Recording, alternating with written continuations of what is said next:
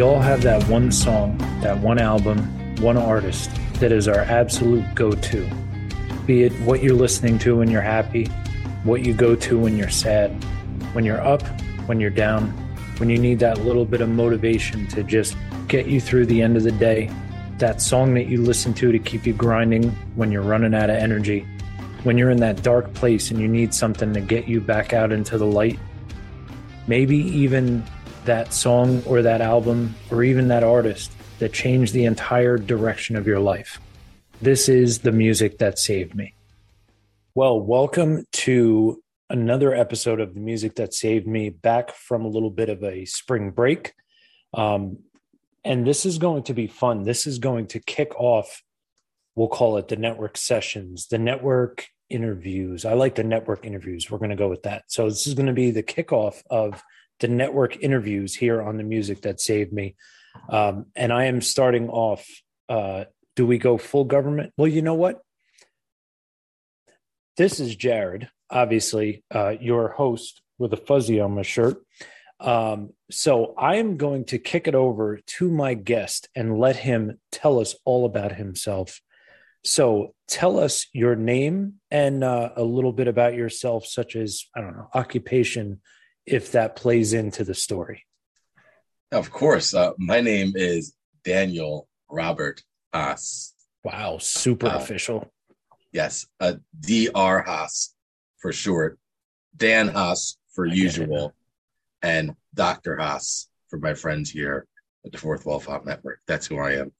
Uh, good to be on, man. This is really uh, a lot of fun. And this is a really, it's something I wanted to do with you for a while. So I'm happy mm-hmm. we're finally getting going with this. And, um, you know, when you put out the, the, the feeler in the group chat, I was just like, man, I, this would be a great thing we do. I have a lot of music right now. It's in my life, especially in the past year, as you know, after our Smoke with mm-hmm. Jay's episode, going through divorce and, and new love and, you know, a lot of big life changes are about to come my way because of all this. Um, And, you know, there's, and music's always involved somehow. And obviously, like, I'm one of the musicians of the group, you know, besides, you know, myself, uh, John, uh, Bones, um, Matt, play, Matt. I know Matt doesn't really play much anymore, but he's a musician too. He went to music school, so he, he plays too. There's a lot of us. Jared's a musician. He knows what's going on, dude. Like, you guys all know. Okay. Mm-hmm.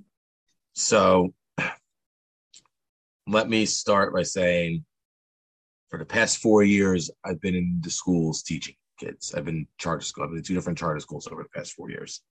Okay. Love my students. There's so much fun working with them.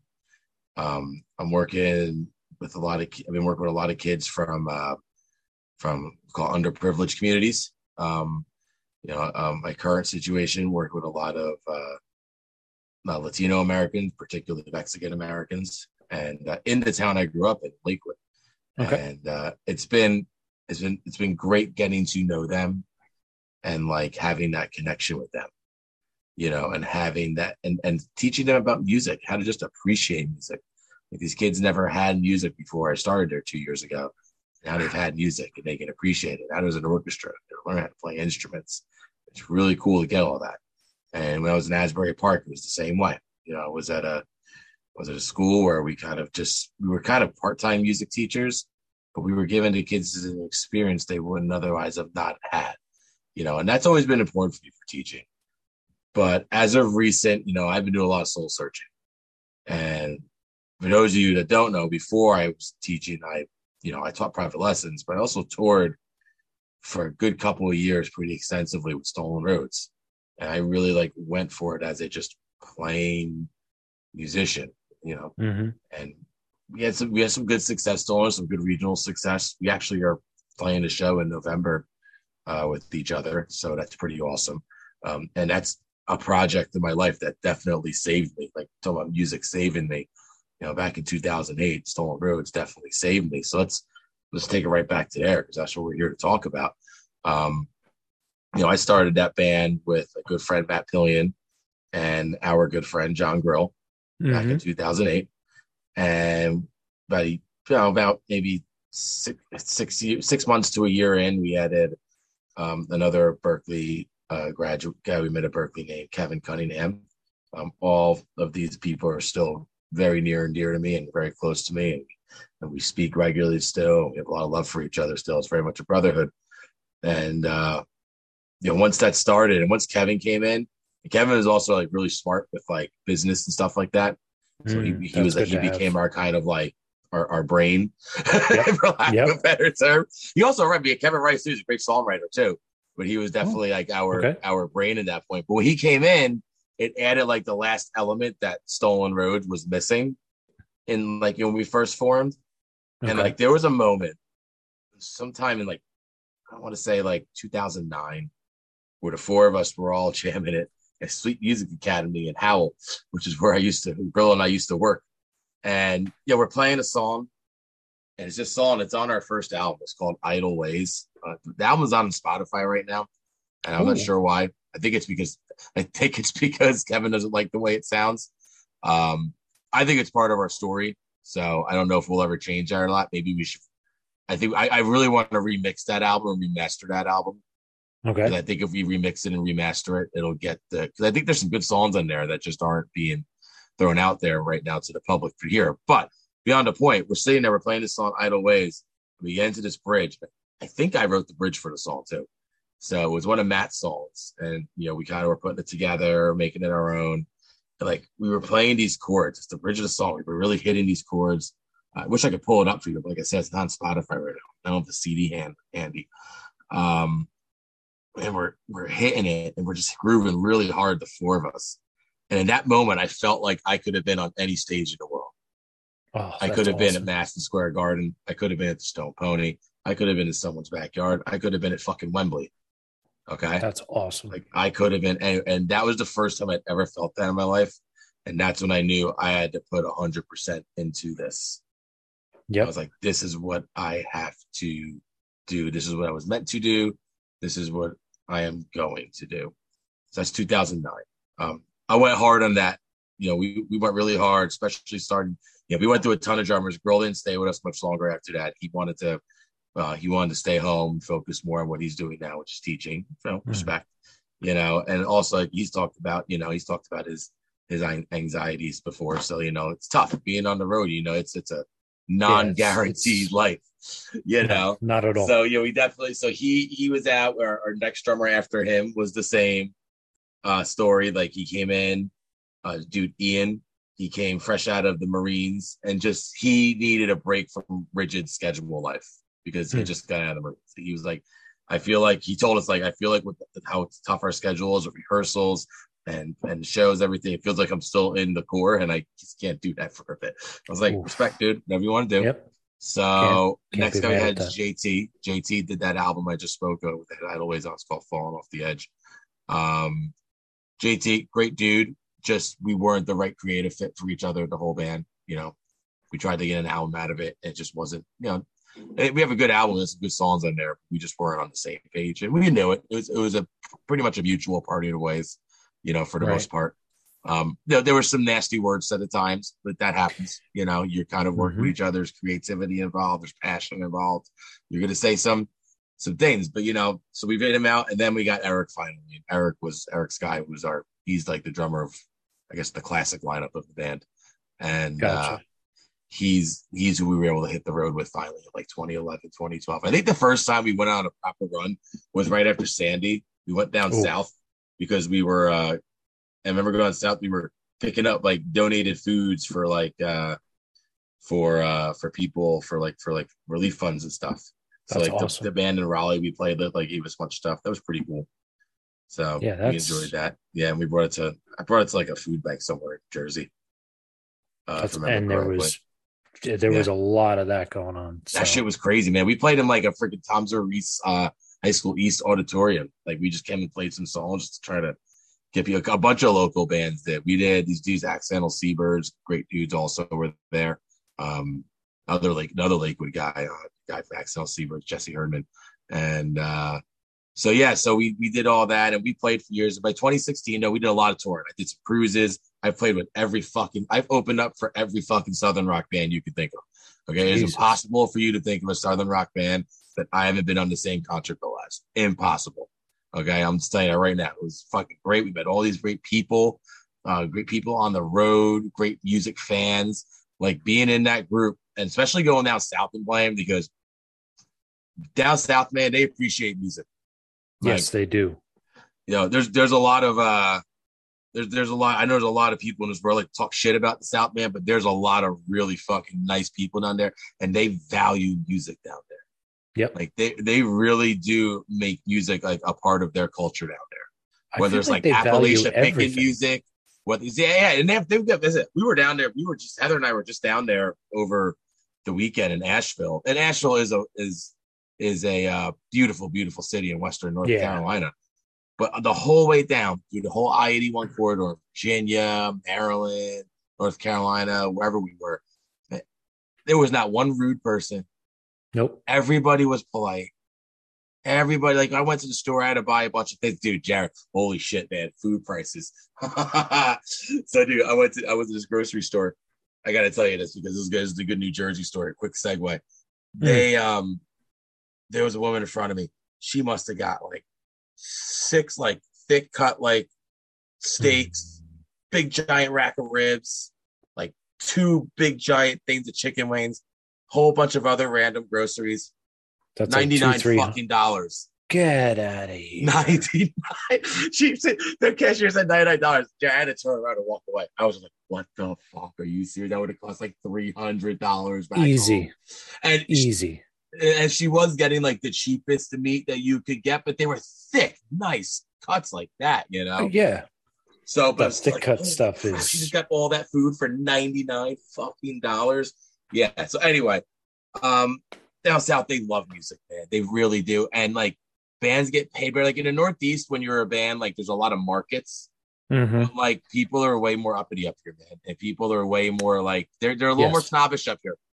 Now, I, I know bit. I'm from I know I'm from New Jersey. I know I'm from the North, but like there's definitely a snobbish oh, arrogance no with with music fans around here. Whereas in the South, man, everybody just fucking listens to everything. I heard people blasting metal. I heard people blasting hip hop. I heard people just blasting wild. rock. Uh, people from all different backgrounds listen to all different types of music. Like it was, it's a really cool. I was in a drum circle in the middle of downtown Asheville. They do one every Friday night. It's pretty awesome. Um, I'll have to post some. I think I posted some video on my Instagram. Yeah, see, uh, I, I gotta, I gotta get down south.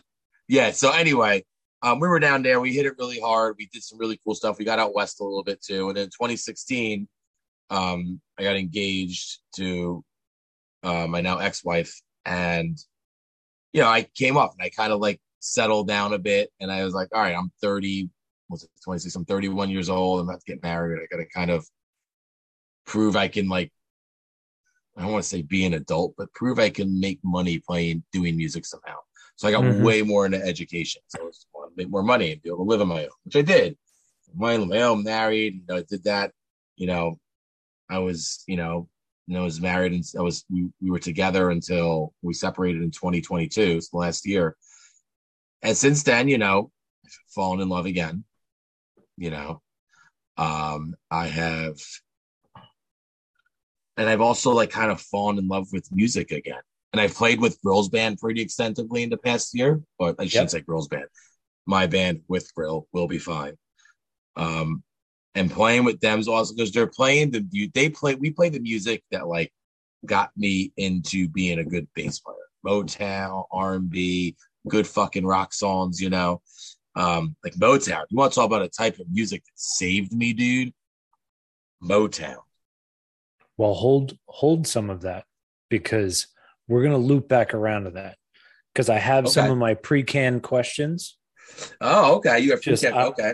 Oh, I, well, let me I finish wanna... my Stolen Road story, and I'll get back. Oh, yeah. I'll let you get right into that. So, oh, and I'll yeah. wrap it up quick because I know I'm kind of going on a little tangent here. No, I love it. Um, I'm not. I don't. It's I'm nice. Not it's nice to get this flow. out lately. I'm sorry, I didn't mean to talk over you, but it's been very nice to get this out lately because I've been more comfortable talking about it since leaving the band in twenty sixteen. So it was really okay. fucking hard. It was like ending a relationship, you know. I felt heartbroken. I felt like I failed. So recently, when I just I decided I was just like, as much as I love teaching, and this is rewarding. It's not what I'm meant to do. When I'm on stage, even when I'm on stage just playing at a bar, you know, playing cover songs, like, this is what I'm meant to do, and I need to do this all the time. So that's what I'm doing. I'm out. I'm le- And I also am just kind of disgusted by the teaching industry and how political it is. I'd rather I'd rather teach myself and just teach kids music and life that's, lessons uh, on my own. You that's, know, uh, that's an interesting. We we might have to have a, a Jay's episode on that, and okay. get some more teachers on, because uh, my wife is a special ed teacher and she shares a similar sentiment. We'll put it that yeah, way. It's just it's disgustingly political, and I think I can make a better difference with kids if I work with kids outside of the school. It is not what it used to be. Not when we were in school. It's becoming right something now. Completely different, and not in a good way. Well, there's a Jay's episode going on there, and I'm probably gonna, with the return to playing more, I'm probably gonna start podcasting more again. Okay. A lot of my podcasting, like step away, was because of my job. I was getting up early in the morning. You guys right. record like record late at night. I'm like, I can't consistently do this. I saw my own rehearsals. I was still playing with Rachel, Rachel Dobkin, who's I give, you know, I, I really, now I'm like, you know, we're really going, we're going to really start going for it now, you know, our band, you know, because that's what I play with now full time. And no, she's kind of like playing with her kind of kept the flame going with me for a while. Okay. You know, I was like, okay, the flame's still in here. You just have to kind of really ignite it. I feel ignited, dude. I sat down, I wrote some music. To, I wrote some like legitimately music I'm proud of tonight. I haven't there done that go. in a while, man. Like I'm fucking like, I'm really fucking feeling like good. And I feel like I'm back to what who I am and who I'm meant to be, because that's what music is to me. It is everything. Warren Haynes, man, I saw an interview with him once. Um, you familiar with Warren Haynes, Gov't Mule, Jared? I definitely, I know the name, and now yeah, so they're like a Gov't Mule. They're okay. like a southerny jammy band, you okay. know, bluesy jammy band. Warren Haynes considered one of one of the best guitarists like out there. He was also the Allman Brothers guitarist since like the early nineties. I'm sure you've heard go. of them. Yeah, okay. he, he yeah, so he took. He, so he kind of took over like the Dickie Betts role in the band. Well, I should say that he has his own role in the band. That's not right. That's unfair to Warren. Warren's his own man. He's his own player. He's one of the best he players filled out in, there. But... Filled in the gap left behind by Dickie Betts. Yeah, when Dickie, like, he played with Dickie for a bit, and Dickie left the band. Dickie's like the only living member left. He's just not in the band anymore.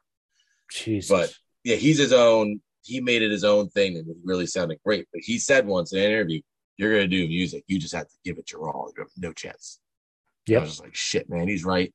And you know, Heather told me the same thing. She's on where she's like, this is what you were meant to do. You got to go for it. We're going to figure it out. I'm like, look, damn right we are. Let's go. So hmm. I'm all in on doing that. I'm trying to get just more back into the entertainment end of it. I think it was what I was born I was meant to do. I felt constrained without it. I felt a little lost without it. And now I don't do it. And that's what music well, is to me, man.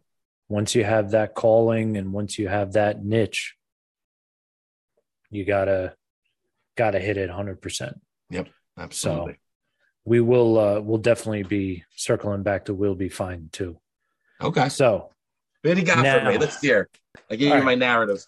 So we we covered the first question. So your first vivid memory. Oh, and I preface a lot, so I will warn you right now. A lot of questions get prefaced, but first vivid memory of a song, artist, or album. That song, artist, or album where, as a kid, as a whatever, you're walking through and it actually stopped you in your tracks and kind of made you say, whoa, what's what's that? I need I need more of that. First time where I need more of that. Okay. So that's like a thing. It's not like the first time I remember hearing a song I liked. The first time I remember hearing a song or an artist where I was like, that's what I need to be doing. Okay, the answer to that question is the Rolling Stones. Oh, okay. Yep, I'm not. Are you not a Stones fan? I am not a Stones fan. Are, but, now, are you a Beatles guy? Or are you like you're a Beatles fan? Or are you just not a fan of that English I, classic rock thing in general? I, I don't mind the Beatles. I won't go out of okay. my way to listen to them, but I like the Beatles. Um, okay. But I just, something about the Stones just doesn't do so it for, for me. me but, But for you, th- this is about you, not about me. Of course. No, everybody's in the right to opinion. Like I said, you know, there's people who didn't like Michael Jackson. And meanwhile, Charles Manson was a Beatles fan. You know, you can't pick who's a fan of your music, and you can't, you know, and you can't expect everybody to like own the, the same band. Like there's not one artist in the world where everybody universally likes them. It doesn't exist. It no. just, it, and, it, and it never will exist. It, it is impossible. Yeah, it just just the sheer variety of what's out there and yeah. what has been in the past. Agreed, one hundred percent. Yeah. So the Stones, so my parents, my both my mom, my dad, and my stepdad were all into Stones, especially Tyke, my stepdad. He freaking he was a Stones fanatic, loved them. He was like in their fan club back in like the seventies and eighties, all these like pictures of Mick Jagger and shit, and, you know, Keith Richards and Ronnie Wood and all that. So I remember watching, like, you know, he would like watch, you know, he'd record some of the concerts, he'd watch them on T V, you know, or see the music videos. I remember one time though, it was probably like, it was nineteen eighty-nine. It was December. I had just turned five years old. Okay. And I remember that the Rolling Stones did like a, a pay-per-view concert special. And it kept, took place in Atlantic City. It was like December of eighty-nine. If I remember oh correctly, like they had a party, like, and Tyke had just met my mom like months before this. Okay. It oh, was wow. probably only to like probably the third or fourth time I've probably ever even seen Tyke. Okay. Hmm. And we, he ordered this concert and they had friends over watching the show. And I was able to stay up and watch it for the weekend. They said, my mom let me stay up a little later. Cause I kind of was like watching, it was kind of like, get, like I'd heard Satisfaction. I saw a video for Satisfaction. Right. And I thought it was cool. And in the video, Keith Richards like takes his guitar off and like tries to like bash a fan that tries to rush the stage. Like right in the middle, it's like bam, Jeez. bam, bam, bam. Bam, bam, bam, bam, bam, right back into, I was like, okay, he's got the badasses, you know. He's got to freaking play kick-ass songs. They That's look, wild. They look cool. They're bashing people with guitars and getting away with it. So I'm just like, this is cool. So then I watched the concert, and I'm like, I'm just, I'm watching like Mick Jagger move around on stage, and just like love what you do is data. Whether you like the Stones or not, dude, that dude mm-hmm. is a boss of a front man. Okay, so let's just talk about talent yeah. and talk about like what's what. Nobody has ever really done, him and like Tina Turner are probably the two greatest front people in the history of rock and roll music. Like him and, and like Mick is so, and Mick is unbelievable still. He's like seventy-nine and he's a he's a fucking freak, dude. Like meanwhile, yeah, like Keith Richards looks like he could die any day. But Mick Jagger looks like he's freaking sixty. Like they're, yeah. and they're like, you know, but they're both still kicking it. And I and then as I got older, I realized like how cool Keith was too. I realized like a lot of their jankiness and the swagger in the music was more from Keith than it was from Mick. But in that moment, watching Mick run around on stage, you know, he's entertaining the crowd. He's like making out with his like his cute background singer. He's like doing all these like awesome things. And these, I know I know some of these songs because I listened to a radio before. Mm-hmm. And I remember watching, I'm like, yeah, that looks really like cool. This looks awesome. Like I feel like I could do that. And, I, and I, I remember running around and jumping on the couch like I'm pretending to be them on stage. I'm, I'm young. I'm five years older, you know. Right. So it's it's like watching a kindergartner have fun, you know. And you know, kindergartners aren't having fun. I must have been but adorable. I must have either been adorable or a terror or a little bit of both. Yeah, it's like it it treads that thin line yeah. between the two. Yep. But I it grew from there, and then by the five years go by. By the time I'm ten. I'm even more into the Stones, right? Now I'm okay. starting to get into Zeppelin. I hear Zeppelin the first time. I was like, oh, this okay. is really fucking cool. Like, this is like what I was listening to, but like really spruced up. Um, yeah, they were like rocking. They were heavy. Like, Jimmy Page is just bitching, wailing guitar player. And as I get older and I start realizing how good John Paul Jones is, and how Jason, I never become a bass player, and I really realized how good John Paul Jones is. So I kind of started on guitar. Guitar was the first thing that drifted, brought me into music. Okay. You know, and, uh, And it was around that time that, and it was the Stones and probably Led Zeppelin. I would say those two bands. That was my first concert, Jimmy Page and Robert Plant. But they were the first Whoa. two bands. Well, man, when I saw Page and Plant, I just thought, like, wow, that's the coolest thing ever. Like, look at these dudes on stage. My first concert's ready for this, dude.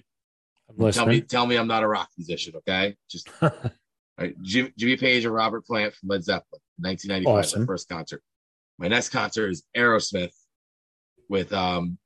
You remember, remember the blues guitar kid, Johnny Lang from like the mid nineties? Yes. Yep. Yeah. He was like sixteen then. So I'm like, not only am I watching Aerosmith, I'm seeing this, this kid who's like three, four, five years older than me, just rip it on stage on guitar. And at this point, yep. I'm pretty heavy into playing guitar. You know, I'm pretty okay. much into it. Um, or maybe I, I was getting back into it around that time. And then my next two concerts were the Stones op- with Blues Traveler opening oh. and then the Stones with the Foo Fighters opening oh. right after The Color and the Shape dropped. Ooh. yeah, dude. That was a That's show. The first time I saw the Foo Fighters. It was open up. And I made sure, like, my stepdad, Mister Tyke, he got tickets. I was like, I want to get there early. I want to see the opener. It's this newer band I really like. And he was like, yeah, that's cool. And I was like, it was like, like all these old heads. And I'm just like, like and that first, that first Foo Fighters album was wild. Yeah. So, and like Everlong was like the biggest song in like the modern rock radio at the time. And it was mm-hmm. just such a cool freaking moment. And the Stones came out and just fucking crushed it. They sounded so good. And uh, they, it was, that that's always been the band that like, even when I need like a reboot, I'll just get some raw rock in my, in my blood. Like I put on fucking Exile on Main Street. Like if there was an, if I, an alien came to Earth and asked me to explain rock and roll, I would hand them like, you know, I'd hand them like a beer. Uh, a joint and Exile on and Exile on vinyl, and tell them come back and find me in like an hour and a half, and you'll know what rock and roll is. You'll get it. Simple as you that. You will one hundred percent get it. So, okay, well, you kind of you kind of answered the question, but I'm just curious to see if there's any others that fall into it. What is your go-to song or album? So, no matter whether you are Uh, flying high, or well, literally or metaphorically, or if you are uh, like in a deep pit, do you have a single go-to song or album? Well, you asked me to put feelings to this. Oh, by the way, yeah. I have to ask you before you answer this, and I'm gonna well answer this thoroughly, but I want to talk. You ever watch The League when it was on? Remember The League, the fantasy football show?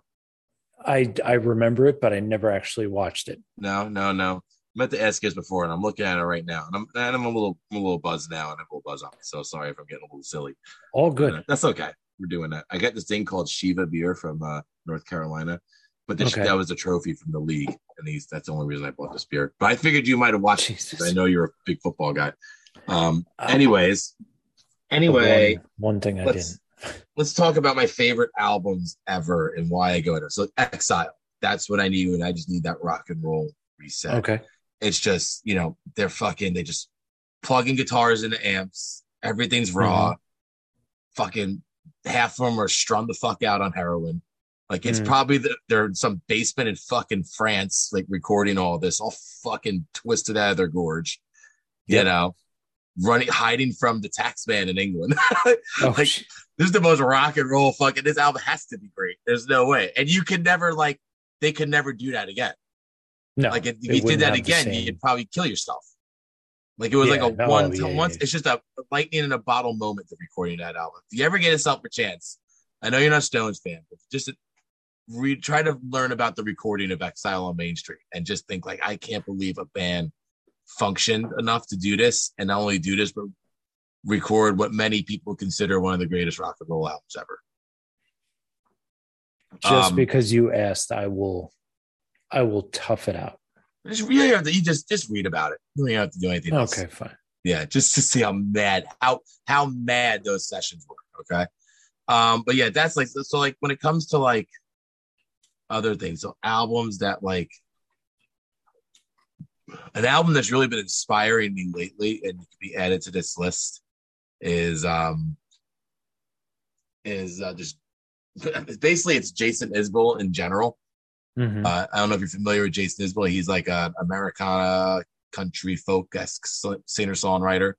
Uh, he was in a band called the Drive By Truckers in like the early two thousands for a bit. I I have heard of the Drive By Truckers. Yeah, they're a cool band too, and uh, he uh was he branched out on his own to do his own thing after a couple albums with them. And his own his stuff is just unbelievable, and it's like really, it's good music for like somebody like our age, dudes our age. Like okay. it, he sings about things that we get: love lost, love gained, kids, the world, things he's seen, his views on them. But he's such a great songwriter, and like how he just comes up, and you, you just. He just he just shits out great songs all the time. And some of his songs, he just uses lyrics so well. Mm-hmm. Like it's they're just it's beautiful. They're, on his one album, Southeastern, there's a song called Cover Me Up. Probably one of the greatest love songs ever written. Wow. Here, let me pull up some lyrics. I want to read it exactly. I don't want to fuck it up. That's a um, that's a very high bar. Lyrics, like I'm talking like a classic too. So the chorus. So girl, leave your boots by the bed. We ain't leaving this room. So someone needs medical help or the magnolias bloom.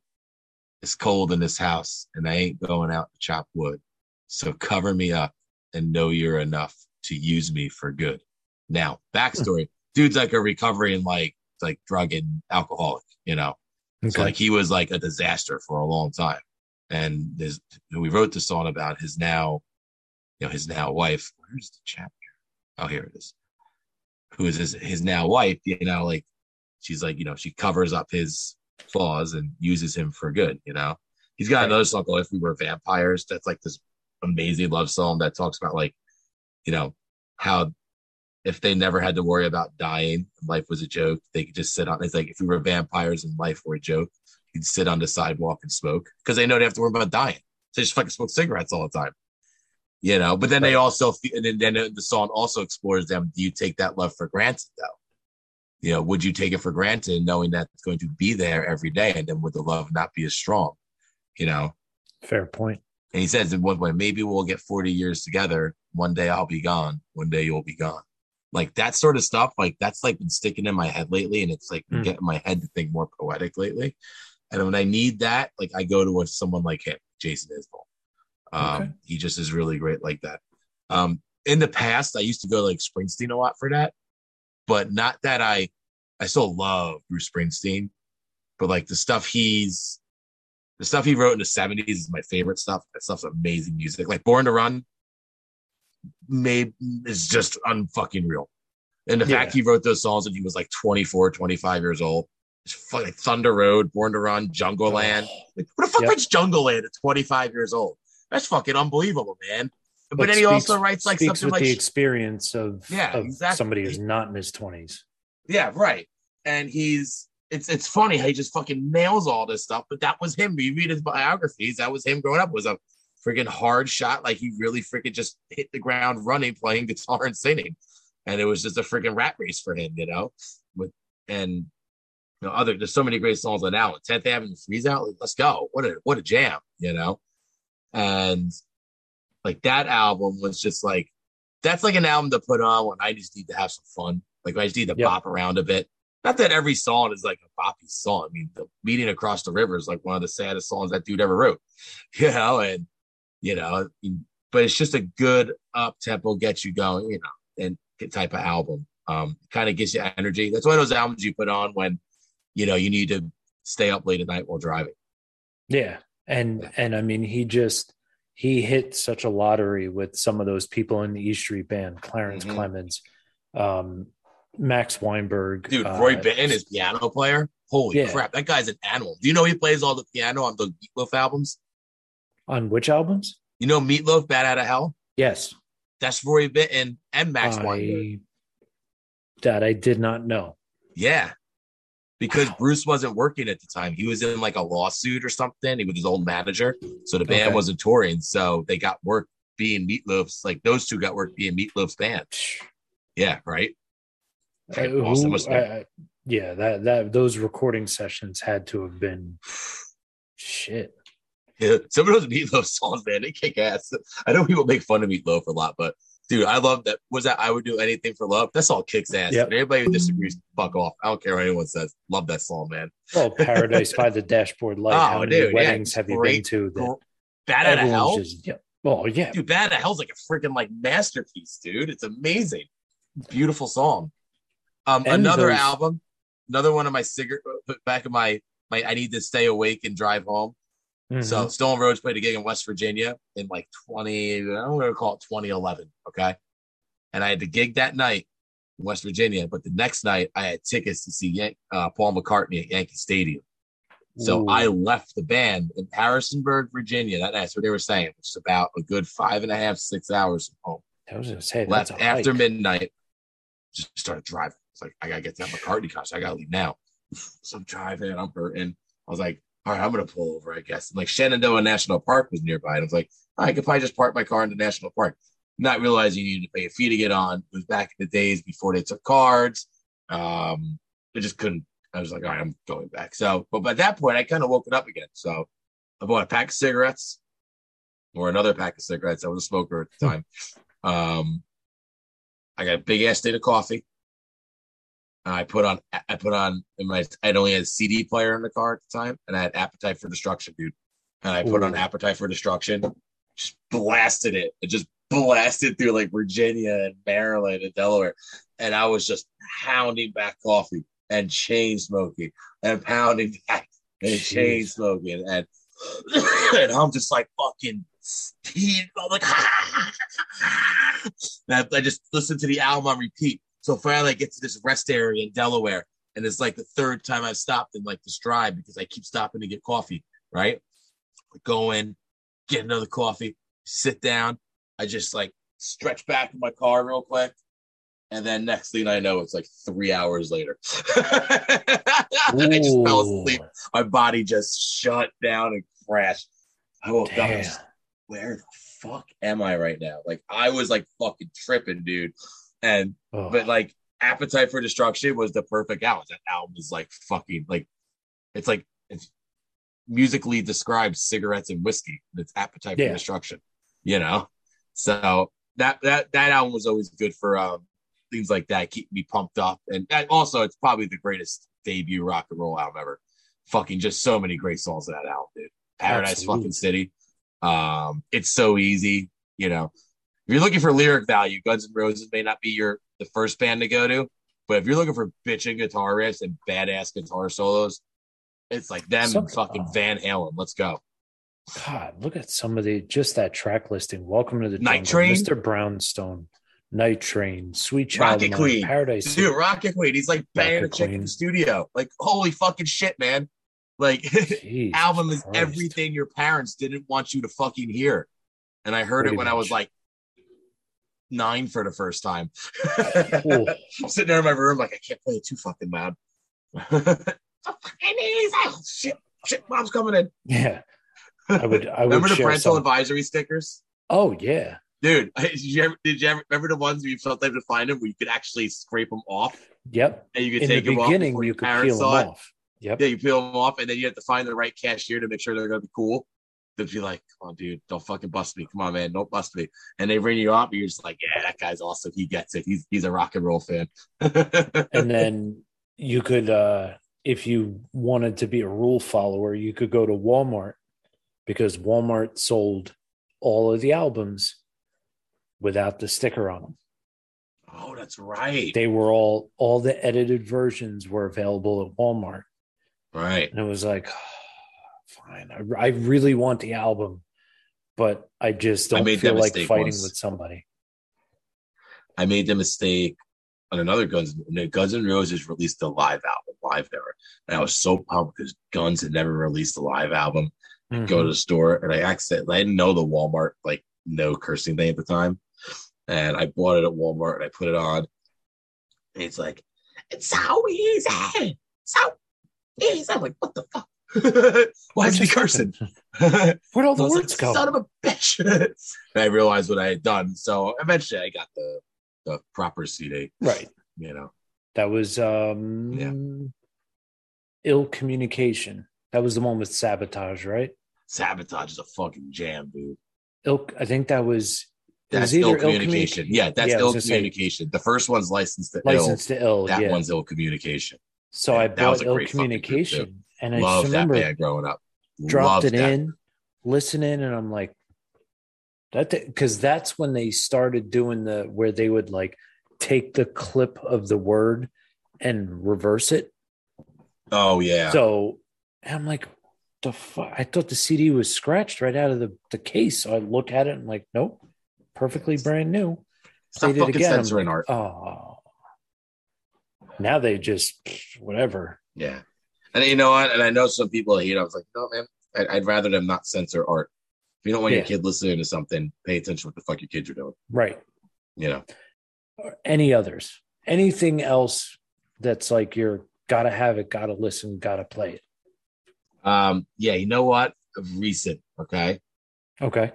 there is an album by a um, by a singer named uh, Grace Potter. You ever heard of her? Okay.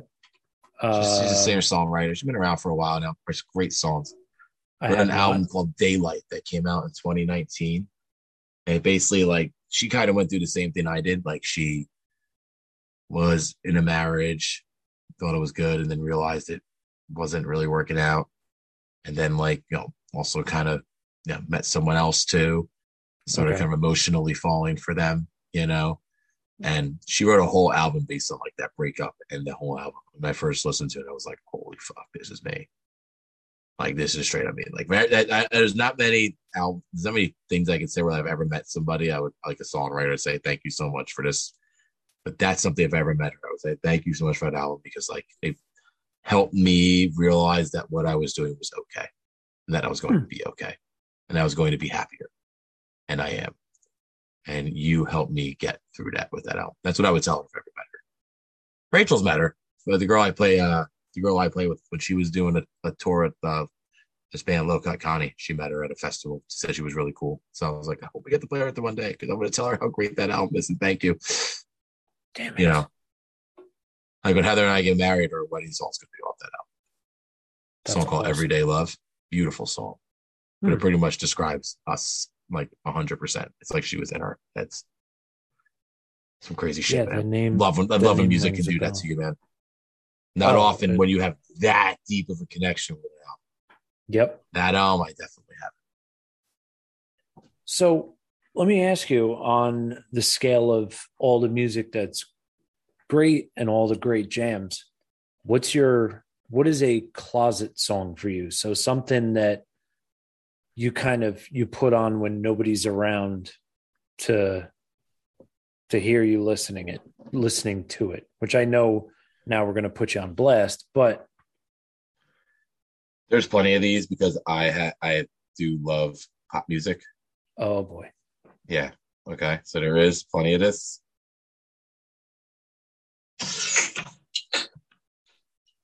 Oh, you're a Swiftie. Oh, you're a Swiftie. Oh, why are you a Swiftie? Mm.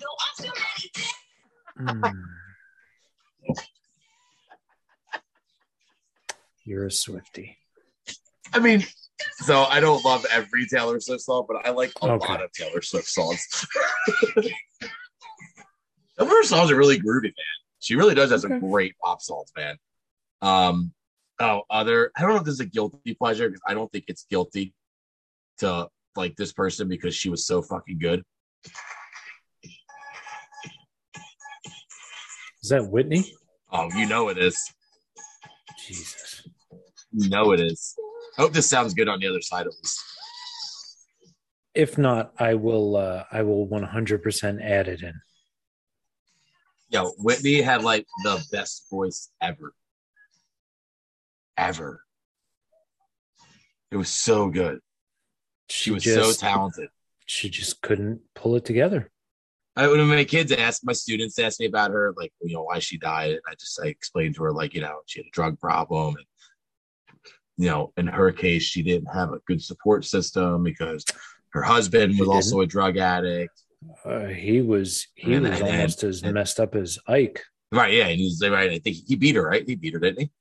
I don't I'm know if he did. I don't sure want to say did. that. I'm not sure. Wouldn't be surprised. I, on the but list I know, of things. I know he was very responsible for the drugs in her life. No you doubt. Know? And, uh, you know, it ruined, it derailed her career completely. Oh, no doubt. I mean, what a powerful voice. And just, oh, it's, it's there's a and lot then, of shames in music, dude. Kids always ask me that, like, how come musicians are always dead? Or like, because music's hard, man. Yep. Like touring, and especially back then, man, in the fifties, sixties, seventies, eighties, even the early nineties, like touring is, was rough, man. It's a rough life. You're on a bus. You're with the same people. You don't see your family. You have, more often than not, people want to fuck you that aren't your partner. You know, there's a lot of pressure. People yep. want to drink with you. People want to smoke weed with you. Some people want to uh, uh, shoot up heroin and do and, and do coke with you. Yep. Dude, I'm in dialed in one time. I'm gonna I won't I won't say who it is out of respect, but it was a it was a guitarist for a well-known uh, metal band. Okay, mm-hmm. And we were playing with him in, a, in a, one of his different projects, and dude, he just comes in. He'd forgotten he had the show because he was sitting home just blasted out of his skull, like playing video games, right? Then mm-hmm. he shows up and just throws a fucking bag of blow on the table. And it's Jesus. Just like, let's go for everybody. I'm just like, not me, dude. Not my thing. You know, and it's because, like, you know, you're always on the run. You can't, like, root yourself anywhere. Mm-mm. It's really tough. It's hard to manage. It takes a lot of mental discipline to, like, manage. I've been trying to get much better with the mental discipline than I was the first go around. I think I'm more mature than I was then. More organized, a little more driven too. I think getting yeah. into like that real world and not liking it, that quote unquote yep. real world that people like to call it, and not liking Gives it was like, he's like, is like, I need to get back to what I'm doing, me. So, yep. uh, but yeah, like I tell the kids though, like when it comes to drugs and someone like Whitney, like, and if you don't have a good support system, you don't talk to people about your struggles. A lot of times they turn to drugs and alcohol. Or they cheat on their significant others a lot or something like mm-hmm. that. So they're turning to sex, you know, and it's, but not in a healthy way, you know, and Whitney did that and she didn't have a good support system and eventually it killed her. They found her dead in a bathtub. And then you know? her, her daughter, their daughter basically went, she, their daughter killed herself too. Right. Yeah. I think she, oh no, she, she had drugs too. She overdosed. She overdosed. She overdosed. She overdosed. Yeah. Right. You know, and that's, you know, you that's that's that it's like generational trauma, you know, that she also like passed to her kid too. And it, it sucks. And hopefully, you know, you know, the rest of that family will will be able to grow and have a, you know, a, a better future in terms of people living, you know, and, and yeah. stuff like that. Because that's the most important thing. I mean, losing a family member has got to be one of the worst things ever. We think of it as we lost a great saint, but we didn't lose a mom. We didn't lose a daughter or a sister or a niece or a, anything like our cousin. Just lost someone who sang really fucking good songs, you yep. know. And it's tough because we don't have that on the road.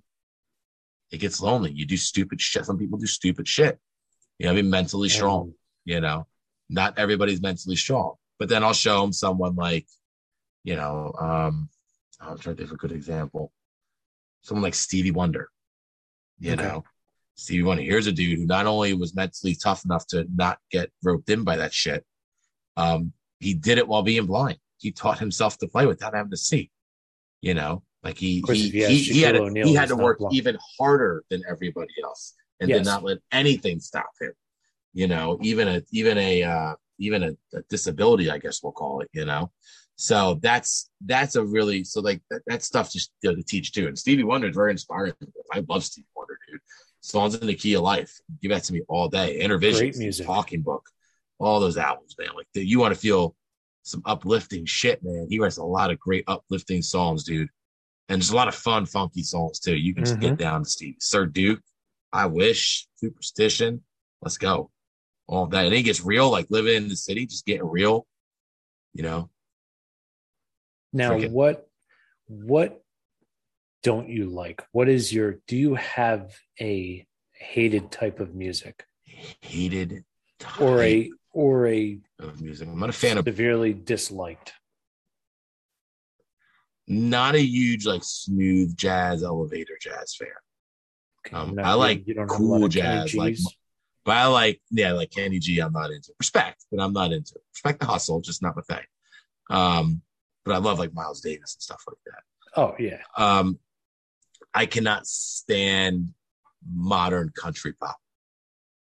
Like Florida so Georgia Line, Luke Combs, um, um, who's that other freaking dude that always was Luke Bryan, you know, uh, all those dudes. Yep. Yeah, it's just like, once again, I respect the shit out of the hustle.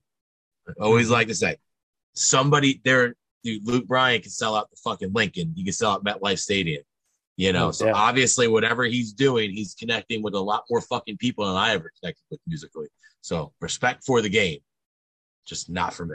Respect for the hustle, not for me. I you gotta know. Find you. I just Excuse scrolling me. On through Instagram. It was, it was weird. It was what's that like really heavy seven string type sound? Is it, they call it, is that metalcore? New metal.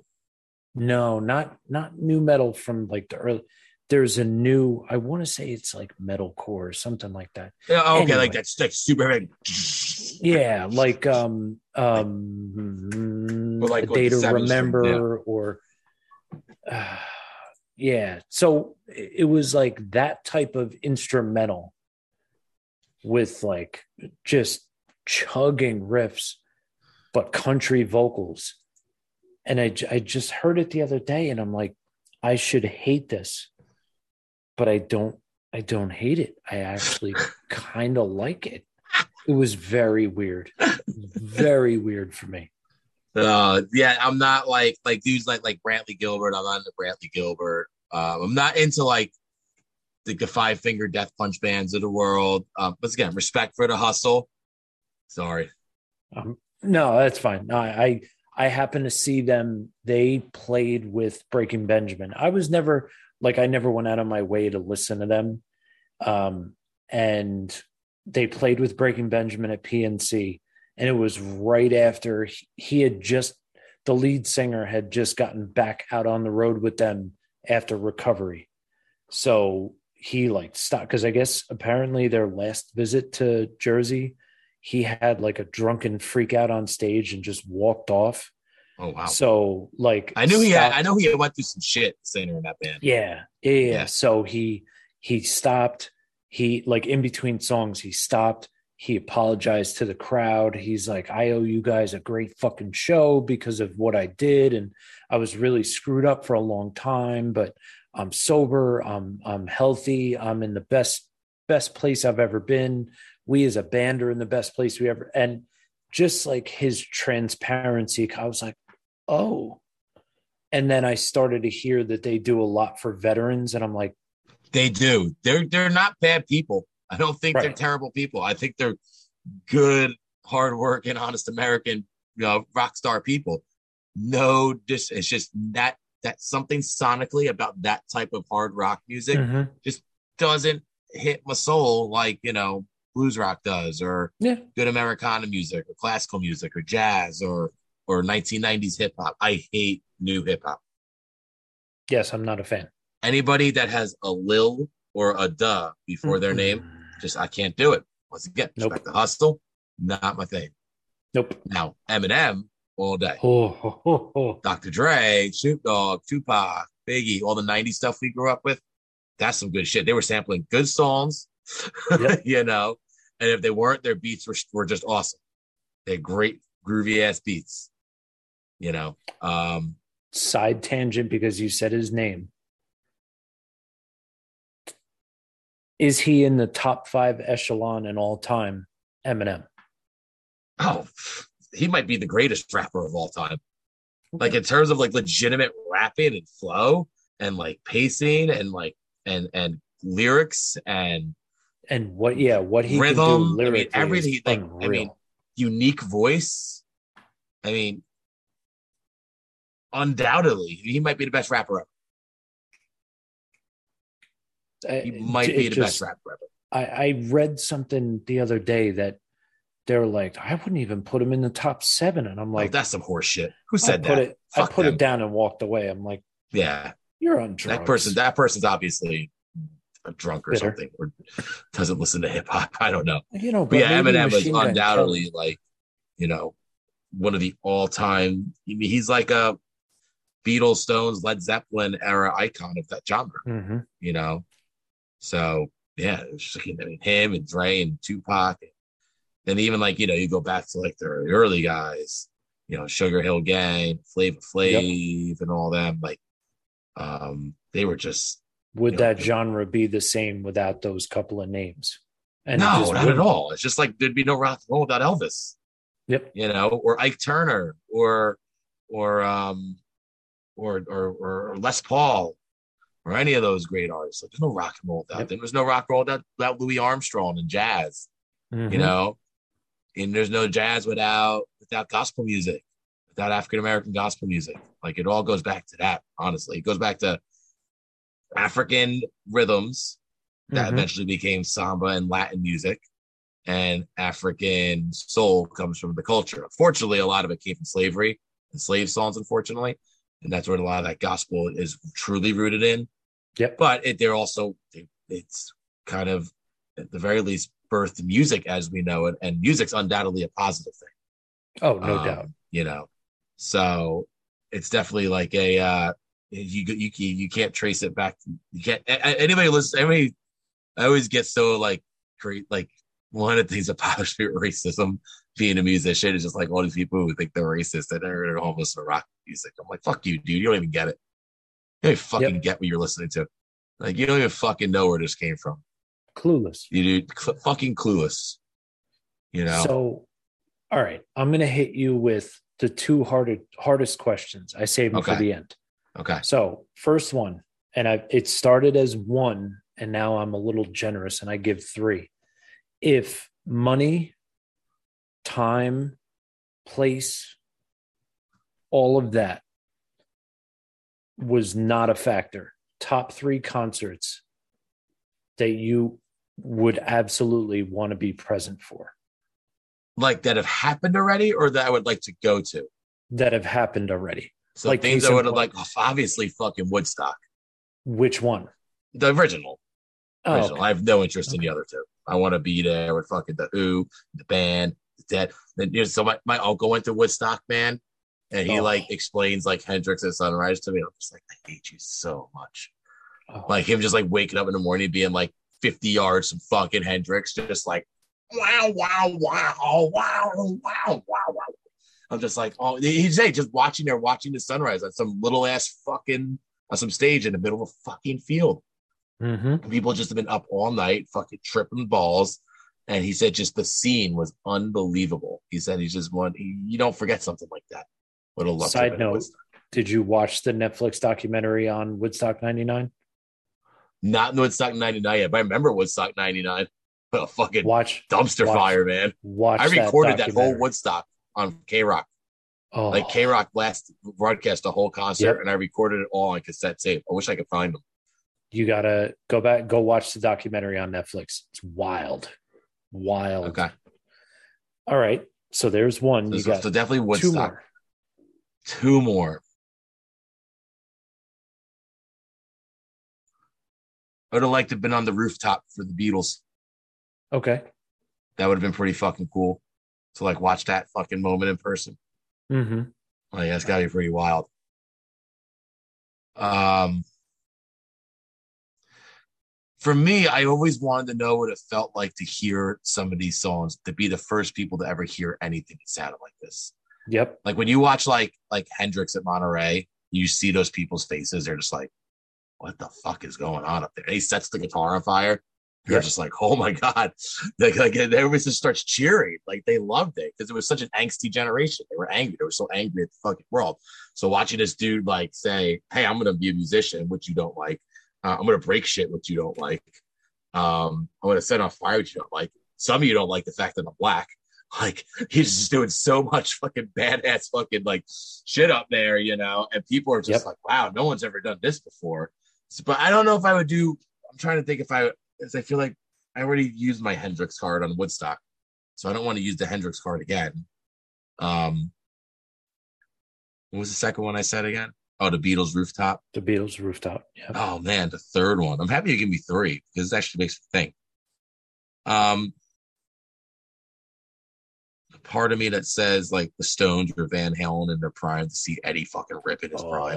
That must be pretty fucking awesome. I wish. Like seeing Van Halen in like like nineteen eighty-two must have been pretty fucking awesome. Um, I don't know if that's my one now. Let me think. I mean, I've just while you're thinking, I've seen, I, I think he was doing not a TED talk, but it was basically like a TED talk interview type deal. And he was describing just guitar playing and he just started ripping into something. And I'm like, Jesus Christ, the guy could just be in mid conversation and just. There it was. Like, holy shit. Yeah, dude. He was insane how he could walk around and play the instruments. When I, I saw Van Halen. So it's hard for me to say, like, that's another. Like, I got to see him in twenty twelve. and he was pretty fucking awesome. And I don't think it was much different than what I would have saw in nineteen eighty-two, except, you know, David Lee Roth's a little older and Wolfie had replaced Michael Anthony by that point. I'm going to see Wolfie this summer. I'm going to that show. Wolfie, um, Pan- Zach Tara, and uh, and Metallica. Dude, Pantera. I would have liked to see fucking Pantera live. Okay. Like, that would have been pretty, like, I, that's a, that's a band I think about, like, shit, man, like, Pantera in, like, nineteen ninety-two or something, man. Dude. Would have been pretty fucking, at some fucking, like, the Starland Ballroom or something, dude. That'd be pretty fucking epic. I remember man. the first time I heard, uh, oh, my God, it, it was uh, Five Minutes Alone. Okay. Fucking like, great song. Whoa. Like, yeah, it would have fucking, oh, freaking, it's like you're getting punched in the face by a guitar riff. Yes. It's fucking unreal. Yeah. And um, all their, it was cool about Pantera, all their albums got progressively heavier and angrier. Yeah. They really did. From fucking Cowboys from Hell, Vulgar was heavier than Cowboys. Far Beyond was heavier than Vulgar. Trendkill was heavier than fucking Far Beyond. And Reinventing the Steel was heavier than fucking Trendkill. Uh, and I actually loved the one outside the box that I absolutely loved was Cemetery Gates. Such a, you know that song. You don't know, you know that song.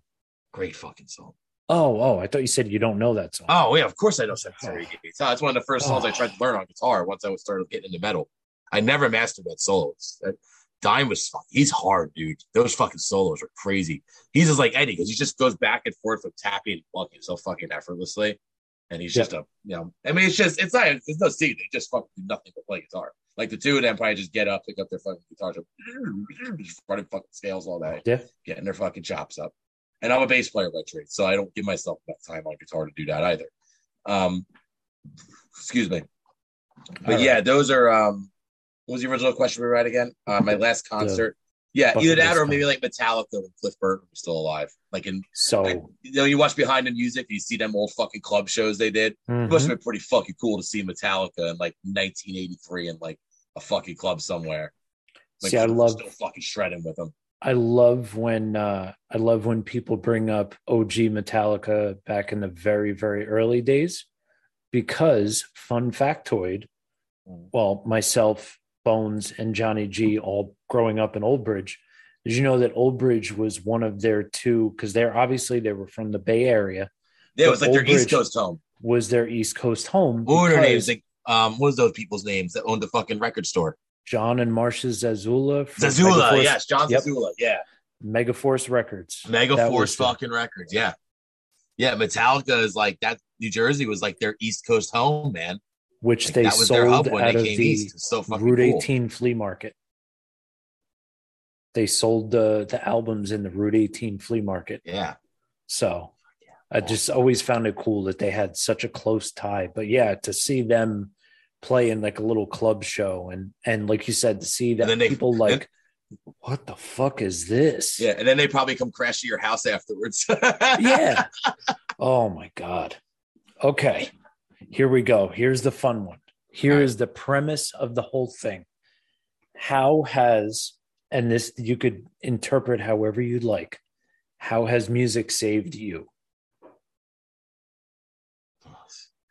Giving me a career. Food okay. on the table. okay. No, it's giving me a passion. It's like, it's the one fucking thing in this world I am exceptionally good at is playing music. Like, it is the only, playing bass is the one thing in this world that I can do exceptionally better than all most of the population of this country, you know, like without a doubt. Okay. So like, that's like, and, and you know, and then just all the music I've got to discover, all it's connecting me with other bands around the world, other cultures around the world. Um, it's opened my brain and made me a better person. Um, it's made me a more, a more, a more, a, uh, a more loving person. Okay. I'm at my most loving when I'm my most musical. I really am. When I don't have music a part of my life, I'm an angry of a person. I could understand you know? that. I really am. And, uh, like, even like knowing that I'm not going back to full-time teaching, I can feel just the, inner vibe of me go down. Um, it gave me something to work towards when I was a kid. It gave me something to work hard at, to teach me about hard work music. Mm-hmm. Um, it gave me something to connect with my parents with growing up. It gave me something to connect with my friends with growing up. Um, it's been my biggest social advantage in my life. It's okay. Made me weird and made me not weird at the same time. There's nothing wrong with weird, by the way. Yep. Like it's it's made me it's made me weird and cool, and sometimes at the same time you're weird and cool. Like, what else in the fucking world can you be weird and cool outside of art? Yeah, that that was gonna be my so yeah. Nowhere. Like create being creative has helped me appreciate art more. Mm-hmm. Like I said, uh, it's definitely I, I I do love how much music has helped me learn about other culture, especially like I said, working in the school the past with all the Latin kids. Like I've learned a lot about like what music means to them too, you know, like, you know, like that's critical for the, a lot of them. Yeah, and I mean, some of them have been listening, have been going to see their parents play music their whole life, whether it's mariachi or even in like um like a Tejano or like a Latin. I don't know if it's Latin pop or like, you know, like like Mexican tinged Latin music. Can you can you can you hear that in your head? It's almost mm-hmm. like it's almost like the country music of Latin music. Yeah, it it kind of yeah. That's the best way to describe it. I think that's probably why I like it so much, because I like country music, like real country music, so much. You know, like Tejano music is a, is a mixture of Mex- of Mexican and German culture. Do you know that? I absolutely did not know that. That's where the accordion the accordion comes from, German and Middle Europe, German and Polish culture, and a lot of Germans moved to Texas right. when Texas huh. was first inhabited by Europeans, and those Texans commingled with Mexicans or and natives and. Obviously, everybody kind of commingled each other and passed each other's music traditions to each other, and that's where you have Tejano now. Wow. Yeah. It's fucking cool shit, right? So people don't I fucking have... know how much our cultures really do fucking cross, man. Oh, we ain't, no we ain't fucking yeah. much different from each other. And that's uh, and I don't ever freaking... Everybody should be treated the same, man, and music proves that. And I mean that this clean, fair slate the same. Music proves that. When you can do that... You can you can be on the same page from the beginning, a clean, safe beginning. You can find a lot of things you really freaking have in common with each other. Music's fucking yeah. perfect. It's the only place in the country, it's the only place in the world where like I feel like you can get a big conglomeration of different races, religions, uh, creeds, um, um, um, um, skin colors. I'm thinking of the wrong. I can't think of the right term right now. I apologize. But uh, everybody gets race, into one religion, sexuality, sexuality. All I knew I was forgetting one of the big ones. All those but everybody factors. Goes to one place to see music and knows a fuck what anybody thinks. Why can't we do that all the fucking time? Why can't we just live harmonious with each other all the fucking time? It's not that fucking You're asking hard. Too much. I know you really yeah. are asking. Too. It's like you leave there and all of a sudden you realize that a politician or a news network told you to fucking hate somebody again, or a fucking blog yeah. or the internet. It's like you don't look at your phone like that for three hours. And you come out and you go right back to it. Can't you just feel like when I go to if I go to a concert? I don't want to look at my phone for a couple hours. I look at my phone. I'm like, I'm going right back to this shit again. Like I want yeah. to keep my fucking high, man. This is awesome. I want this all the time. And really and it's easy to it's always easy to do. Click the music on. That's my that's my escape. That's my yeah. like everything else, work, life, whatever is just yeah. gone for a little bit. Yeah. Well. I hear you, man. I uh, I want to first thank you for joining. Um, tell us the shameless or selfless plug here. So uh, hop, anything you want to throw out there. Hop on my Instagram at Doctor Haase. Um, come see me play some shows. Uh, I'm playing with Rachel Dobkin all summer um, up in all around the Northeast. I'll be playing with Will Be Fine all around Ocean, Monmouth, and Middlesex County throughout the summer and fall. Um, for your, for your sixties, seventies, eighties, nineties, two thousands, twenty tens, pop, rock, and R and B needs. Yes. And um, let's see, I'm at Instagram at D R H A A S E. Don't even bother trying to find me on Twitter. Hmm. Um, don't even bother trying to interact with me on Facebook. I will interact with you on Instagram. That's my, that's my, mm-hmm. where I like to, I'm very, I'm very like, responsible at my social media now. I'm sure. trying to like instead of just going like not doing it all. I was like, people want to talk. If I, I want to pick one site where I'll interact with like people that aren't my family or direct friends. You know, I think that's important to have that. And one site for really stupid memes, and that's Instagram. Well, the Instagram is good for that, but yeah, I digress. Well, so yeah, you can find me on the on the gram. Um, you can always catch me up there. I'm posting stuff about shows, uh, whether it's with Rachel or Will Be Fine or hiking or playing golf, or you'll see. I'm gonna start. I'm actually planning on starting to make some more social media content for myself, just playing bass, doing lines. I'm trying to watch like what like my teenage students are doing to get like all these followers.